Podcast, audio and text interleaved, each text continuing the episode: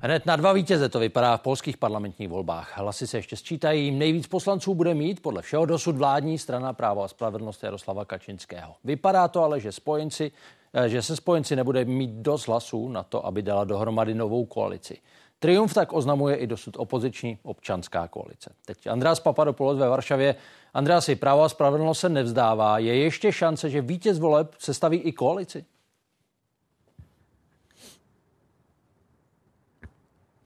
Možné to stále ještě je. Adeptem na pověření k sestavení vládě bude eh, bez sporu dosavadní premiér Mateusz Moravěcký, alespoň eh, tomu nasvědčuje vyjádření jak prezidenta Andřeje Dudy, tak eh, představitelů strany vlády právo a spravedlnost před volbami má šanci oslovit ještě některé frakce, některé strany, které sestavují ten poměrně velký opoziční blok, který je připraven také vládnout společně, může toho dosáhnout určitými politickými ústupky a, velmi hlubokými politickými ústupky a vlastně vyjednáváním, ale nezdá se to v tuto chvíli moc pravděpodobné, že by ten první pokus o sestavení vlády v Polsku v režii práva a spravedlnosti byl úspěšný, alespoň na základě a těch výsledků, které máme k dispozici. Uh, ty už si některé střípky uh, dal k dispozici. Pojďme teď sestavit tu mozaiku uh, skoro celou. Co se kdy dá čekat? Kdy prezident, komu by dal pověření a jaké se dá možná očekávat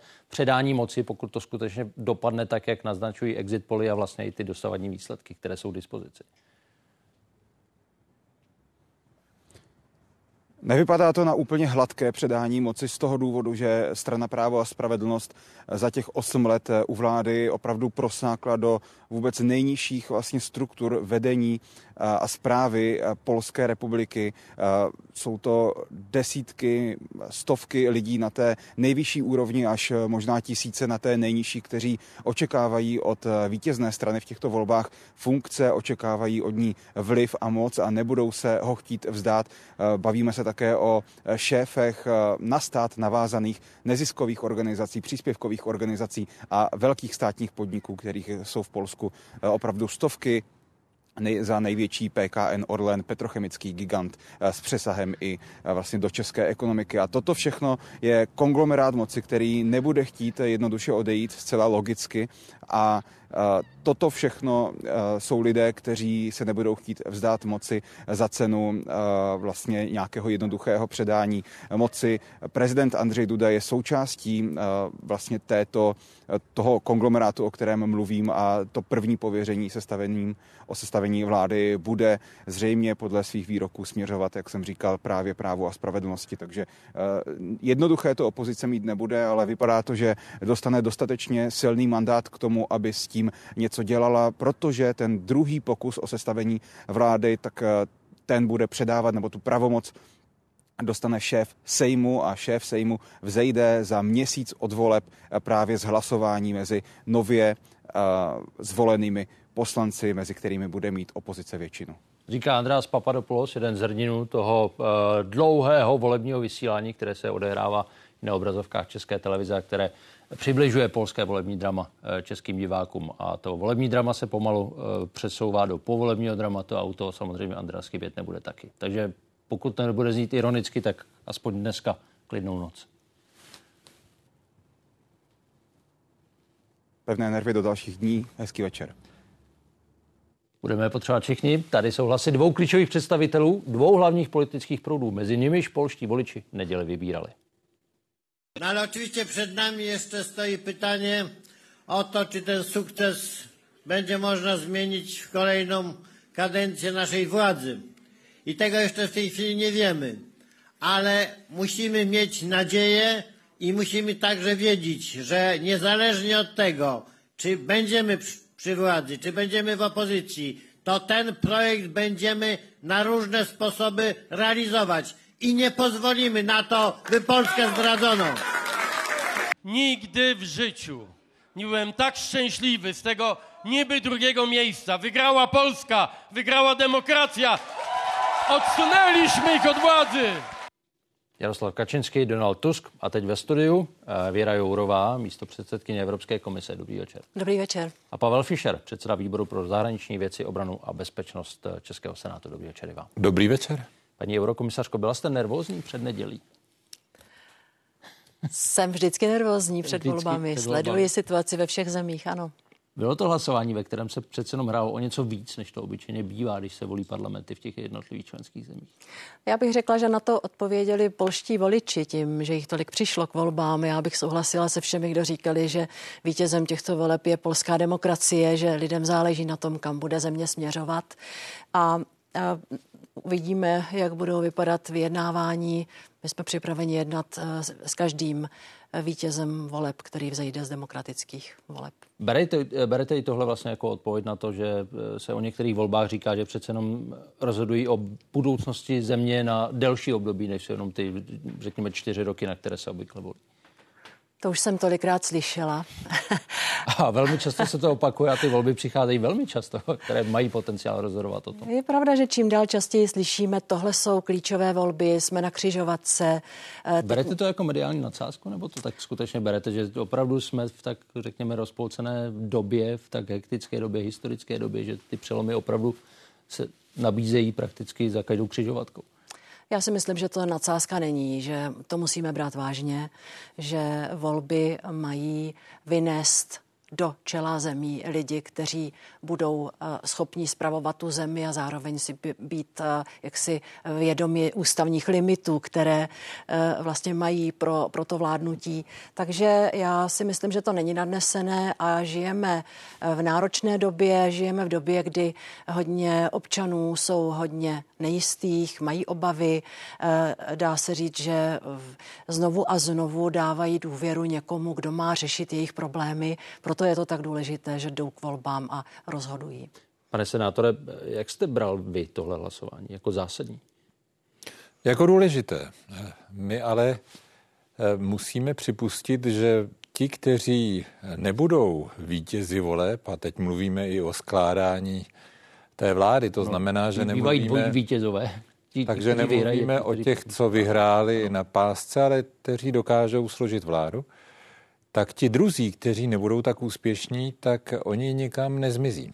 Oni v té společnosti zůstanou a tady je potřeba pracovat a přemýšlet nad tím, jak si je neodcizit, jak eh, připravit podmínky pro dialog, protože po každých volbách přichází přeci eh, období a okamžik, kdy je naopak potřeba osvědčit schopnost eh, i v různosti hledat společná řešení a to známe z naší země stejně tak jako z ciziny, nebývá to vždycky úplně jednoduché kvůli těm nejrůznějším sociálním sítím a tomu štěpení eh, společnosti nebo polarizaci společnosti, ale eh, daří se to a může se to dařit i v Polsku. Jaký byl podle vás ten hlavní dělící moment, hlavní střed těchto voleb? Jak byste to definoval?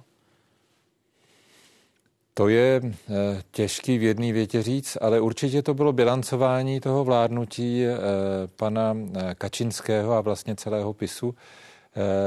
Na druhou stranu, kdyby ta nespokojenost byla nějak masivní, tak by neskončili první na pásce. Takže já bych řekl, že ta bilance dopadla vlastně na ty poměry slušně, ale to, že zřejmě nebudou mít potenciál k tomu složit koaliční vládu, to je odsuzuje zkrátka do eh, křehčí a méně výhodné pozice než třeba ten druhý vzadu, který může mít dneska tahat eh, možnost tahat za delší konec provazu. Eh, nebudu vás tlačit do komentování výsledků voleb. Pojďme se rád na po politologii, řekněme. V čem vy jste vnímala ten hlavní uh, bod, uh, o, který, o který se boj, bojuje? Protože velmi často se mluví o tom, že takové to klasické dělení pravice-levice už nefunguje. Eh, místo toho se objevuje eh, strany, které jsou, řekněme, tradičnější, liberálnější, konzervativci versus liberálové, kulturní války. Tady jsme slyšeli eh, jakási bilance toho osmiletého období a vlastně vysvědčení právo a spravedlnosti. Co podle vás bylo tím hlavním momentem v těchto volbách? Hmm. Já si myslím, že ve více volbách, nejenom, nejenom v těch polských, viděla jsem to i na Slovensku, že se dostává do konfliktu nabídka něčeho nového, něčeho třeba i neúplně proskoumaného a toho starého osvědčeného. A já si myslím, že řada lidí, a já už jsem to říkala předtím, žije teď v takové nejistotě, že radši sáhnou po něčem, s čím už mají zkušenost, eh, co je tolik nepřekvapí, co bude předvídatelné. Byl to případ pana Fica Smeru a myslím, že tomu odpovídá i eh, vysoký výsledek eh, práva a spravedlnost v Polsku, protože po osmi letech vládnutí mít 37% po takto tvrdé kampani, to si myslím, že vypovídá o tom, že řada lidí by ráda sáhla právě k tomu, co už znají a co je nebude překvapovat v době, která nás ostatně překvapuje tolika nepěknými věcmi. Vy jste zmínil vlastně ty dvoje volby, které se odehrály v tom středoevropském prostoru. Ještě bych dodal bavorské volby, ale ty, ty, tě, těmi se zabývat teď nebudeme, eh, které se odehrály v těch posledních dvou týdnech. Eh, z celou unijního hlediska. Je to polské hlasování i vzhledem k velikosti té země důležitější, než bylo, než bylo to slovenské? A nebo slovenské nastartoval nějaké trendy, řekněme, ve střední Evropě, objevil, objevil se eh, obrat v, v, ve směřování Slovenska eh, v některých otázkách zahraniční politiky, takže že by to mohlo sehrát prakticky stejně podstatnou roli jako, jako mnohem větší Polsko není malých zemí v Evropské unii.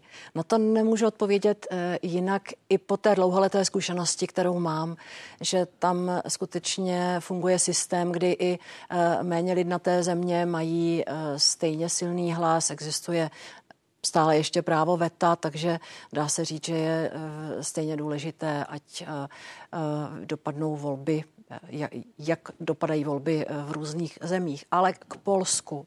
Já jsem byla před dvěma lety v Gdaňsku na oslavách výročí solidarnosti. Mluvila jsem s Lechem Valensou eh, a s jeho eh, přáteli, kteří tam dělali revoluci.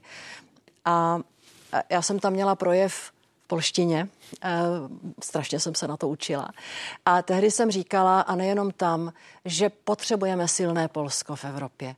Polsko, které se nebude samo sebe omezovat tím, že eh, bude mít možná i zbytečné spory se svými partnery v Evropské unii, nemusí souhlasit se vším, ale eh, je potřeba, aby Polsko hrálo tu tu eh, roli toho silného hlasu ze střední a východní Evropy.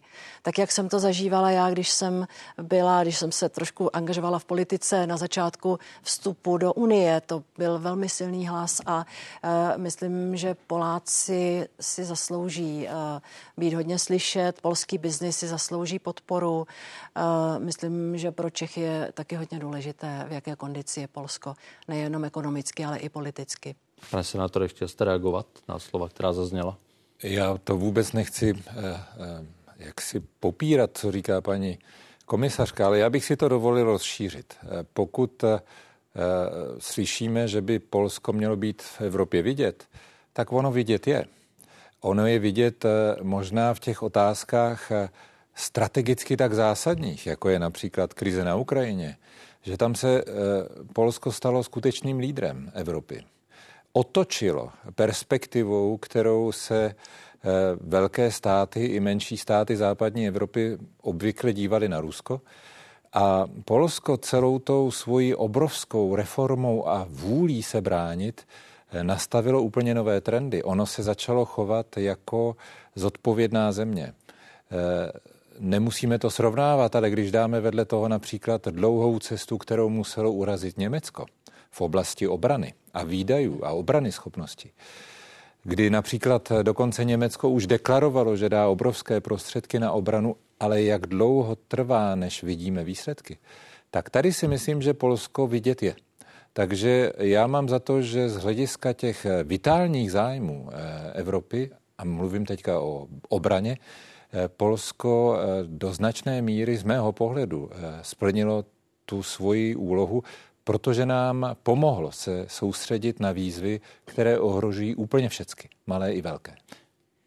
Paní eurokomisařko, vy jste před těma dvěma volbami eh, mluvila o tom, že ukážou vlastně odolnost společnosti vůči dezinformací. Trošku se tom v tom mixovala ta dvojí agenda, které se věnujete v rámci Evropské komise.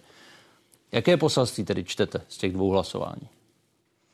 Že se lidi nenechají zmanipulovat, že přece jenom šli a projevili svou autonomní vůli A vysoká účast v obou zemích? Vysoká účast, lidi to berou vážně, myslím, že pochopili, že jde o hodně a to, že se hovoří o drtivém vlivu dezinformací a teď už i umělé inteligence ve smyslu uh, deepfakes, to znamená těch, těch simulovaných obrázků, mluvících hlav. Uh, myslím si, že uh, je to potřeba brát vážně, ale pořád ještě nejsme v té situaci, kdyby volební kampaně a volby byly soutěží jenom technologických špinavých metod.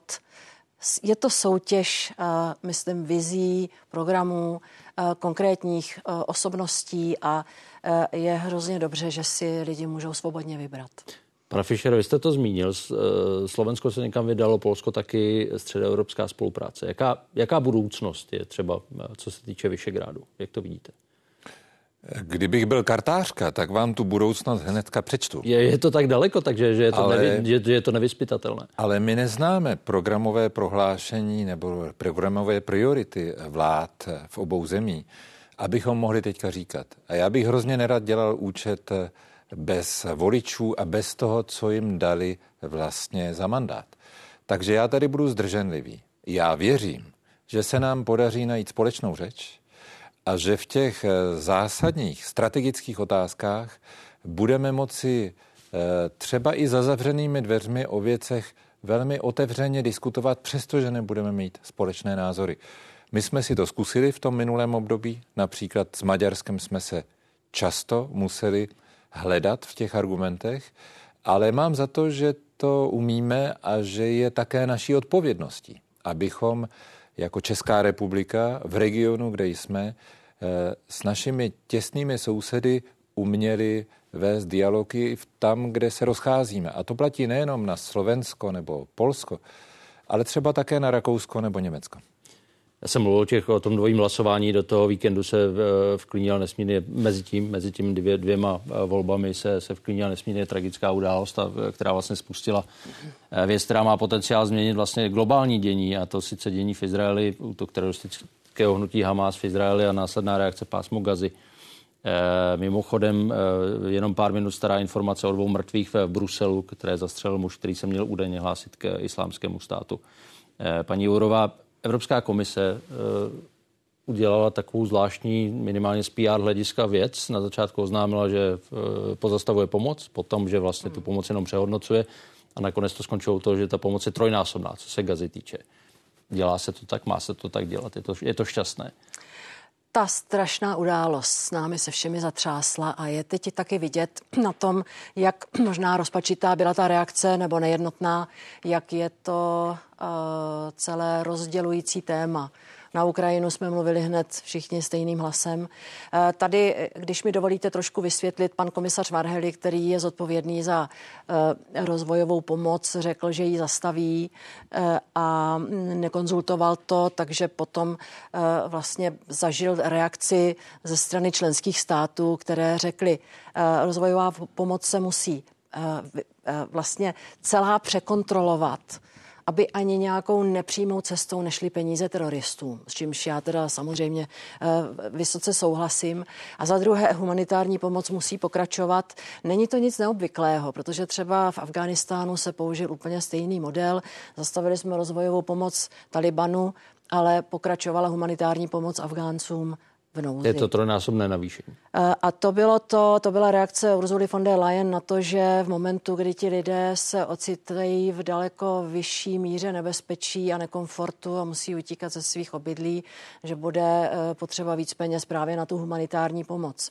Ale na tu rozvojovou, tu teď uh, kontrolujeme, máme tam týmy, ta kontrola se nedělá od stolu, dělá se to na místě a i ta, zpátky k té humanitární pomoci, to jsou peníze, které se nedostanou do rukou palestinské samozprávě. To jsou peníze, které jdou eh, agenturám Organizace spojených národů, jdou Červenému kříži, Červenému půlměsíci, jdou skutečně osvědčeným organizacím, které nám zaručují, že ty peníze dojdou tam, kde jsou potřeba. Tím jste si jistí? Jste si jistí, že, že z těch peněz, které jsou určené, teď vlastně trojnásobku toho, co do, do, dosud bylo alokováno na, na, na tuto kapitolu, se nic do rukou Hamásu nedostane. Navzdory tomu, že Hamás vládne. pásmu Gazy? Znovu říkám, jsou to peníze, které jdou do rukou organizaci Spojených národů, jej, jejím agenturám, osvědčeným organizacím, s kterými spolupracujeme všude po celá léta a tam to naprosto vylučuji. My nesmíme eh, samozřejmě financovat terorismus ani nějakou nepřímou cestou a tady eh, jsem velice za to, abychom udělali tu kontrolu velmi precizně a použili i dost fantazie na to, jestli eh, by to třeba nemohlo být použito. Já jsem byla v Gaze nebo v Palestině jsem byla před pár lety a vezla jsem tam protest proti učebnicím, které vydala palestinská samozpráva za evropské peníze a která podněcuje nenávist, k nenávistí Izraeli. Eh, takže já jsem protestovala, eh, ty, ty učebnice se musely stahovat, eh, následně tam byla kontrola a je vidět, že se musí kontrolovat znovu a velice precizně. Pane Fischer, jak to vidíte vy? Byl byste pro radikálnější řešení, to znamená přerušit pomoc, anebo, jak říkají někteří zastánci, naopak pomoci, byl by to princip uplatňování kolektivní viny?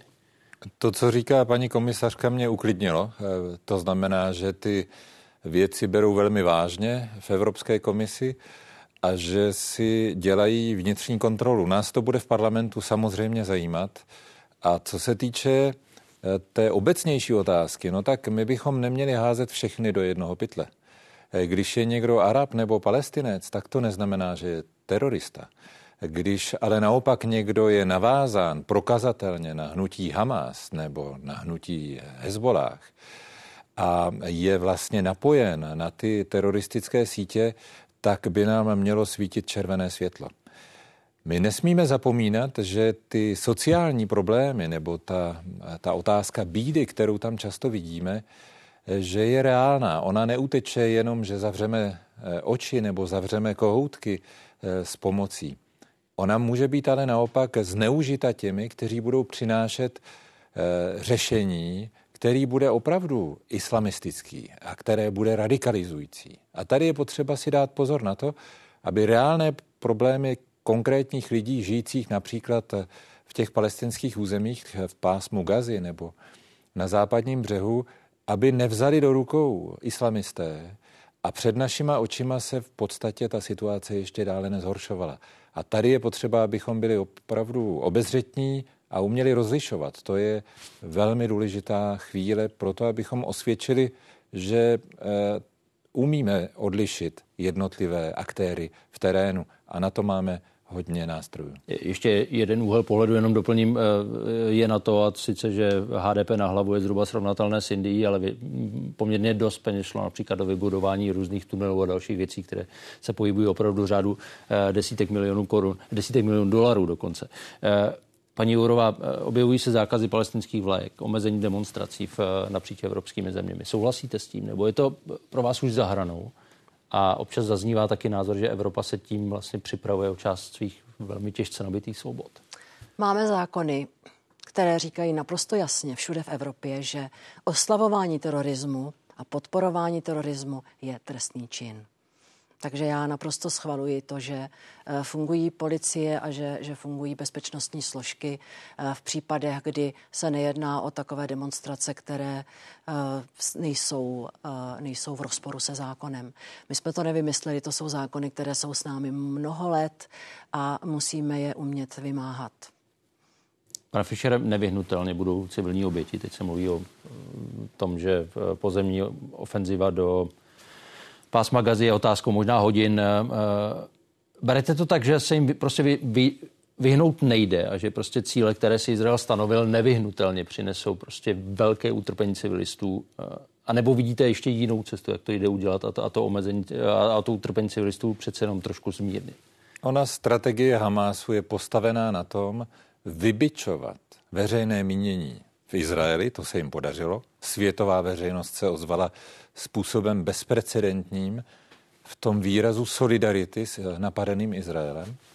A zároveň dneska chce Hamas a potřebuje vybičovat veřejné mínění v arabských zemích. A k tomu zneužije každou civilní oběť, která bude e, mu e, nabídnuta. To znamená, rafinovanost Hamázu spočívá v tom, že zbraně ukrývá ve škole, že velitelské stanoviště má v nemocnici nebo že zázemí pro ty svoje ozbrojené útoky má třeba v domově důchodců. A skandál je v tom, že pro ně vlastně lidský život nic neznamená. Podívejte se na tu výzvu eh, izraelských ozbrojených sil ze severní části pásma Gazy. Stahněte se, civilní obyvatelstvo, do té jižní. A co řekl Hamas? Pravý opak. Zůstaňte na místech, jako kdyby si přál, aby těch nevinných obětí bylo co nejvíc. Jsme opravdu ve velmi složité době a přímý, e, přímá souvislost bezpečnostní Evropy je dneska vidět. Střelba v Bruselu není bez souvislostí. E, ve Francii e, zneškodnili nějakých 20 pokusů už o atentát od začátku těch operací Hamásu. Vražda učitele ve Francii je naprostý skandál. Kdo to je dneska učitel? Ten říká, musíme oddělovat fakta, musíme používat rozum, kritické myšlení a je pod atakem těch nejhorších islamistických eh, teroristů. Tady si musíme položit otázku, co je v ohrožení. Je v ohrožení dneska nejenom Blízký východ, ale vlastně i způsob, jakým v Evropě dneska žijeme. Paní Jurové, eh, další část vašeho portfolia, sociální sítě, které teď hrají klíčovou roli eh, z Evropské komise, zazněly zazněla pohrůžka miliardovými pokutami, pokud nedojde k odstraňování antisemického obsahu a, a obsahu, které, který vyzývá k násilí. Jak se vám daří? Jaká je, jakou máte zpětnou reakci? Hmm. Jsme teprve na začátku. Eh, my už máme pokročilou legislativu k potírání teroristického obsahu. Ta platí a tam ty sítě vědí, že musí takový obsah odstranit do hodiny od oznámení. Od oznámení od eh, bezpečnostních složek z jednotlivých států. Tam to nějak funguje, eh, já teď nemám k tomu přesná data, ale to je už legislativa, na kterou jsme zvyklí a jsou oni zvyklí s tím pracovat. Eh, odstraňování nenávisti na internetu, nenávistného obsahu, který má potenciál přerůst v reálné násilí. Tam jsme úplně na začátku, protože to, to nařízení vešlo do účinnosti teprve koncem srpna letos. Ale eh, je to eh, soubor pravidel, který skutečně klade nároky na platformy, aby nesloužily distribuci zločinu, když to zjednoduším a ty platformy jsou skutečně pod možnou hrozbou vysokých pokut. Není to jednoduché. Ještě eh, se vrátím k té vaší otázce před tím pálení eh, palestinských vlajek a tak dále. Eh, je totiž potřeba rozlišovat, co je výrazem antisemitismu a co je výrazem kritiky Izraele. To jsou i podle definice, s kterou pracujeme, co to je antisemitismus, to jsou dvě různé věci. Stejně tak pro Palestinu eh, dávat rovnítko mezi, mezi Palestince a, a Hamas je taky hrubá chyba. A dneska jsme ve velice složité situaci, kdy jak na ty bezpečnostní složky ve vazbě na ty protesty v ulicích, tak na ty platformy je kladen nárok, aby dokázali rozlišovat a abychom eh, neměli přepjatou, nepřiměřenou reakci, to, na co vy jste narážel, jestli se ne, nezbavujeme svobod. A musíme tu situaci zvládnout i se znalosti věci a se, se smyslem pro, pro přiměřenou reakci. Kdybych měl na závěr říct něco, tak možná z nejhoršího nejsme zdaleka ještě ani uvnitř, takže uvidíme, hmm. jak se s tím vším, se všemi těmi otázkami, které uh, kladou uh, samozřejmě velké nároky na to, jak se vůči nim postavíme, uh, vyrovná nejenom Česká, ale i další společnost. Krátkou reakci poprosím ještě. Ono to není bohužel nic nového. Když se podíváme do oficiálních dokumentů, například parlamentního raportu belgického parlamentu o těch strašných teroristických útocích v Bruselu 2016, tak tam vidíme selhání určitých částí bezpečnostního aparátu a e, kultivaci toho radikálního islamismu přímo před okny Evropské komise. A z toho se musíme dneska poučit. Proto máme celou řadu domácích úkolů i my tady v Evropě. Bez zesporu. Dámo a pane, díky za váš čas. Hezký večer. Děkujeme, hezký večer. Naschledanou. Vracíme se zpátky do Polska. Bez ohledu na to, kdo má větší koaliční potenciál, teď bude záležet na tom, koho pověří prezident jako prvního sestavení vlády. Andřej Duda se přitom už před volbami netajil tím, že první pokus má v úmyslu svěřit zástupci nejsilnější strany. A tou je podle všeho vládní právo a spravedlnost. Rzeczywiście Opravdu jsme ukázali, a tím jsme všichni, protože jsem se voleb sám zúčastnil, že jsme vzali zodpovědnost do svých úkolů. Dámy a pánové, téměř 73% účast je fantastický výsledek. Všichni teď čekáme na to, až svou práci zakončí státní volební komise. na mm, zakončení prac přes Państwową Komisję Wyborczą. A téma pro naše další dva hosty, eh, slibovaný politolog Petr Sokol z, z Institutu Cevro. Dobrý večer. Dobrý večer. Aleksandr Kačorovský, bohemista novinář. Dobrý večer vám. Dobrý večer. Eh, pane Sokole, 73%, přes 73, myslím, že to bylo 73,4%. Je to, bylo to referendum o podobě Polska? Byl to spíš výsledek velmi tvrdé kampaně a ukázky toho, že polarizace společnosti, velké rozdělení, které často eh, je kritizováno a je viděno jako něco čistě špatného, může mít i dobrý následek a to, že zvedne zájem lidí o politiku a, a přijde tahle ta rekordní účast. Je třeba říct, že to je rekordní účast eh, i vůči těm zakladatelským volbám v roce 89 a nemůžeme se na to dívat českýma očima, protože v Polsku byly parlamentní volby, kdy nepřišla v některých letech volit ani polovina voličů, takže je to opravdu festival demokracie. Jaké Polsko si voliči vybrali, protože tu možnou koalici, o které se mluví, tu tvoří skutečně velmi pestrá směs od liberálů po konzervativce, takže da, dalo by se ten výsledek, který podle všeho vypadá, že by mohl být tak, že PIS nebude schopný sestavit vládu, pokud se žádná z těch stran nepřipojí k Jaroslavu Kačinskému, že, ten hlavní, že ta hlavní zpráva je prostě Polsko bez PISu. No je to Polsko, je to to Polsko, kterému se v Polsku říká Polsko A, je to to více městské, více vzdělané, více bohaté Polsko, Polsko, které vlastně vydělávalo na, na transformaci od komunismu k demokracii a tržnímu hospodářství eh, v té ekonomické oblasti. Je to více liberální Polsko. Eh, ono, i kdyby zítra PIS přestal, jak byste v té otázce nenaznačoval, ale kdybych to takhle dotáhl ad absurdum, kdyby skončil, tak eh, samozřejmě ti jeho voliči tam zůstanou a až jsou to miliony voličů na obou stranách, takže vyhrálo, vyhrálo jedno to Polsko, jedno pojetí Polska nad tím druhým, ale není to, ten rozdíl není zase tak veliký, takže ta dvě Polska, to rozdělení tam určitě zůstane. Známe to z mnoha zemí, Česko patří mezi ně. Pane Kačorovský, o čem byly podle vás tyto volby? Já si myslím, že my jsme v Polsku zažili takový skutečný havlovský moment. To znamená, že to byla lež proti, proti pravdě to byla e, občanská společnost proti autorytatywnym moci, která si za posledních 8 let podmanila veškeré veřejné instituce, instituce, včetně médií, od kterých to vlastně začalo. Začalo to tím, že prostě ze dne na den prostě vychodili stovky lidí z veřejné televize, z rozhlasu a tam prostě nasadili propagandisty, kteří tam pořád pracují a kteří udělali pro vládnoucí stranu tu pro, propagandistickou kampaň, kde každý den říkali, že Donald Tusk, lider opoziční eh, občanské koalice je německý agent, bruselský agent, zradce Polska, že vlastně vůbec není Polák jo? že on vůbec není polské, polské eh, nebo polskou nacionalitu, jo? že on je vlastně nějaký prostě kašup nebo, nebo polovičný Němec nebo cokoliv. A to jsme slyšeli za posledních 8 let. Ty lži, ty útoky na všechny, včetně Agněši Holandové, režisérky slavné, dobře známe v Česku, které se vlastně ani nesmí objevit v Polsku, jo? protože byla obviněna čelnými představiteli eh, vlády, Prawa a Spravedlnost, že je prostě, já nevím, vlastně ve službách nějakých cizích mocí, které prostě sahají na bezpečnost, na budoucnost, na integritu Polska.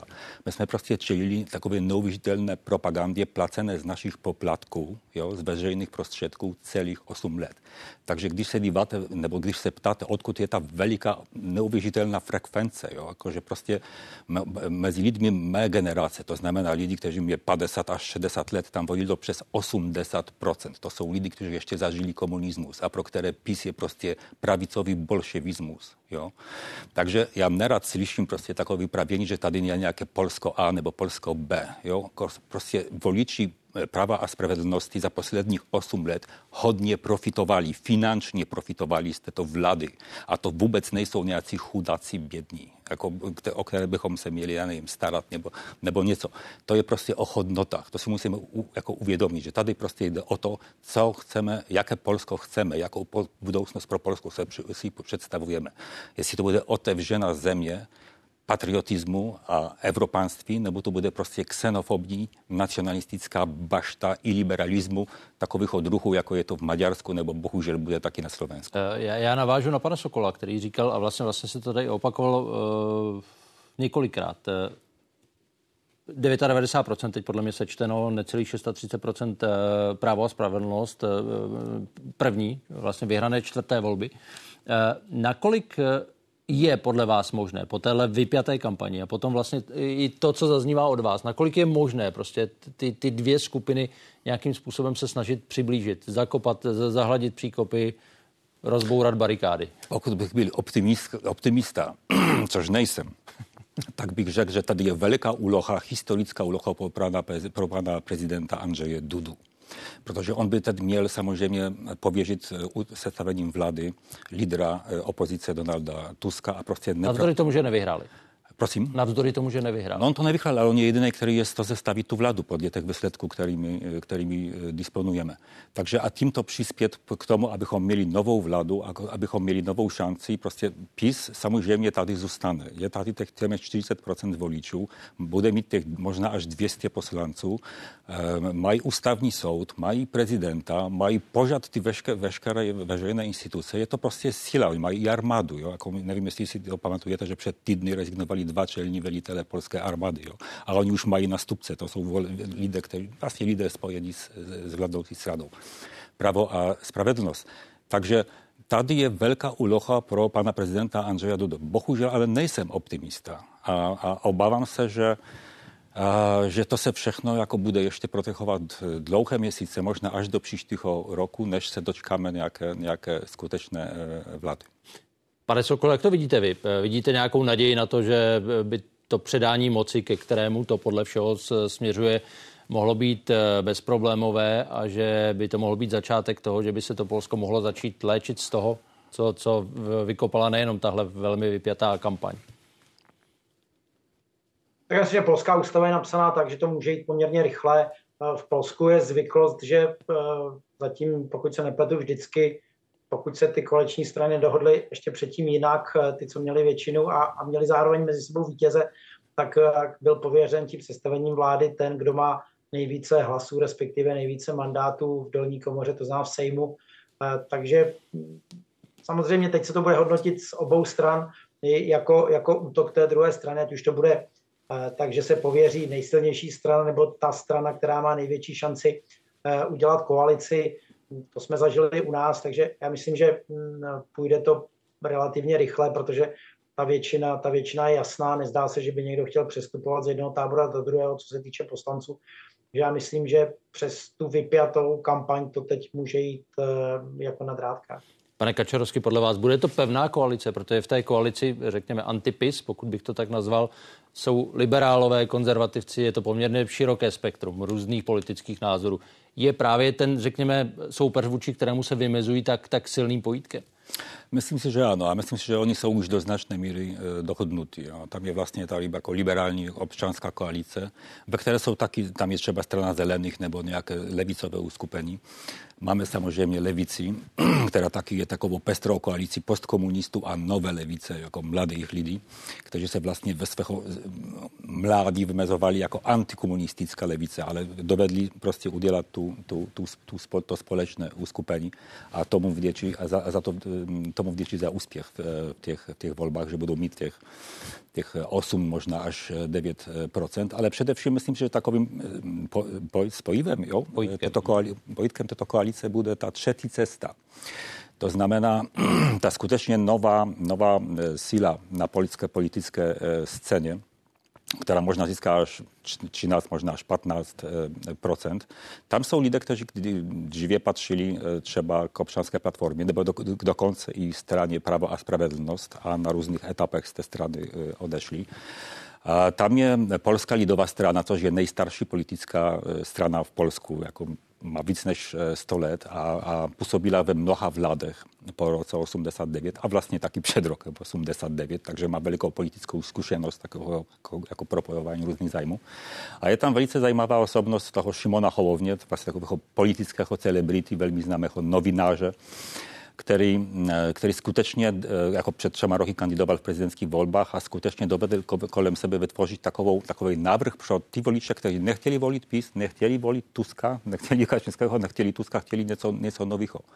A dostali to. A, a, a skutečně je vidět, že tady je možný prostě, to vlastně ty, ty voliče jsou prostě takový, že bych, otevření polští katolíci kteří se úplně nestotožňují s tím, že katolická církev v Polsku je stoprocentně spojena s jednou politickou stranou, to znamená ze stranou Prawo a Spravedlnost.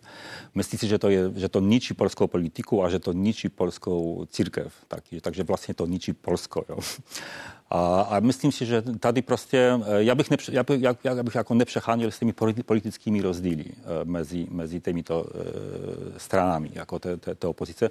Strana, která skutečně jako mimo hru a bohužel to byla ewentualnie jedyna, která mohla být spojencem Prawa i Sprawiedliwości, je krajnie prawicowa Konfederacja, która ale, což je wielkim przekwapeniem, dostala nejenom málo hlasů, ale taky dostala málo hlasů od mladých lidí se mnoho, dlouho se mluvilo, že právě mezi, mezi mladými voliči ta strana se těší velkou popularitou. Opak je pravdou. Jo? Ti mladí voliče volili většinou občanskou platformu. To je velice zajímavé.